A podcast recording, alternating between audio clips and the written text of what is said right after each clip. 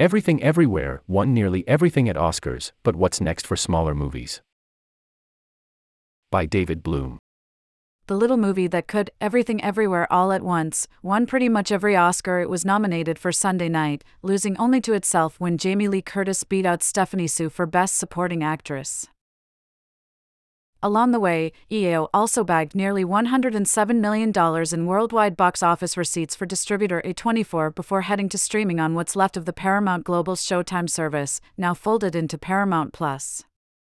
Not bad, especially for a film that cost in the vicinity of $20 million to make. A24 spent millions more marketing the film, especially as it surprisingly blossomed into an Oscar contender in the fall. For the beleaguered indie film business, EAO's success was a heartwarming story about possibilities after three pandemic cursed years of shuttered art house theaters, mothballed festivals, stay at home audiences, and an explosion of new streaming services featuring deep libraries and some shiny new shows. So, are we finally past that awful period in the film business? Is everything everywhere all right now? What next for smaller movies? Can slash would be successors replicate EAO's unusually early theater only release, long perch on the big screen before finally coming to home entertainment, and slow burn rise to outsized success? The industry sure hopes so, if a recent Financial Times piece, Hollywood Strikes Back Against Streaming, is suggestive of anything. More for you. The backseat billionaire, Texan builds second fortune from wreckage of real estate empire he'd sold. Generative AI is just a wake up call to what was always inevitable, including incalculable profit. Whiskey of the Week, an Israeli single malt finished in Doppelbock beer casks. Yes, media companies are shifting to more nuanced release strategies that, going forward, will routinely include a theatrical run first, rather than rely solely on the still nascent streaming services to pay for everything and reach the largest audience most efficiently. That doesn't mean that lots of mid sized projects are getting made by Hollywood media companies, however. They're still focused on big dollar sequels and spin offs from safe, popular franchises, as Disney demonstrated last year with Avatar, The Way of Water, and Paramount did with Top Gun, Maverick. Each grossed well north of $1.5 billion worldwide, between 15x and 23x what EAO brought in. That those blockbusters also received Best Picture nominations was perhaps as much about their outsized impact on the tattered theatrical exhibition business as about their own charms as artistic expressions. Regardless, both stayed in theaters for months, rather than exiting to streaming within a few weeks. And the lockdown era experiments in streaming only releases of many other projects appear mostly done now, too. IMAX CEO Rich Gelfond declared that a theatrical run improves the streaming run. The programmers were naive when they thought people would sit on their couches and watch every piece of content. The market has corrected itself. Well, maybe. Certainly, debt swamped Warner Bros. Discovery has scotched plans for pretty much all of the streaming only originals coming to HBO Max, most notoriously a nearly finished $90 million Batgirl feature shelved in August to claim a tax write off.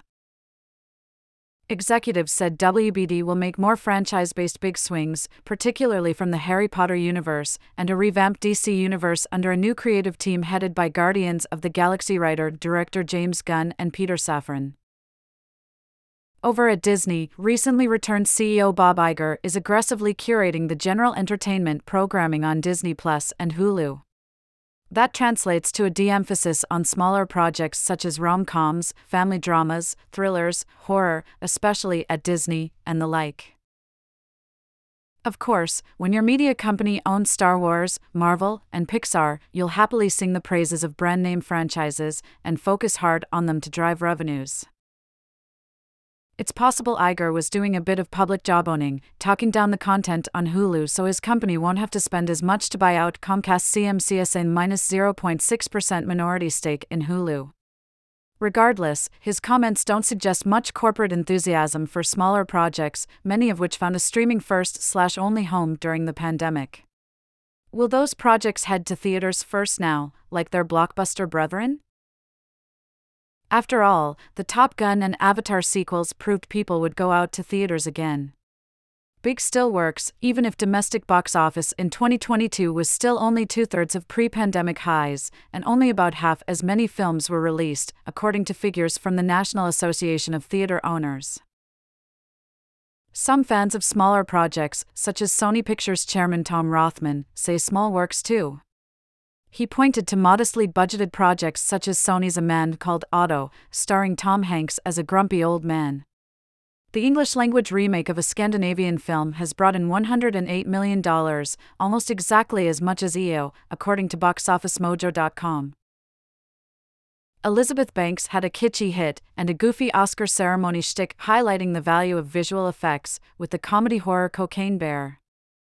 Her studio, Universal, also had M3GAN, which proved to have surprisingly sturdy legs for a film about a murderously overprotective doll. M3GAN also sparked a lot of cultural conversation, unusual for a genre film. There are actually a lot of original medium budget movies that have been extremely successful even in the last six months, Rothman told the FT. It's not true that audiences only want sequels and superheroes. That may be true. Hollywood has been bemoaning the decline of the mid sized movie for decades the economics for such projects haven't been great for a long time. EAO gives optimists hope, but it doesn't definitively signal a new era of Kramer versus Kramer adult dramas and Sleepless in Seattle romcoms coming to a theater near you. The biggest problem the audiences that are coming to theaters. If you're under 35, chances are you're more likely to be playing video games, watching TikTok or Instagram Reels, or, yes, streaming those mid budget rom coms and dramas on Netflix and its struggling competitors, than going to a movie theater to see a smaller film. EAO proved that an original script with a wildly over the top energy, cloaking a fairly traditional story of a complicated mother daughter relationship, can eventually attract a crowd, profits, and awards.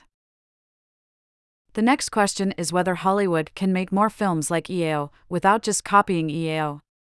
And that happy ending hasn't been written yet.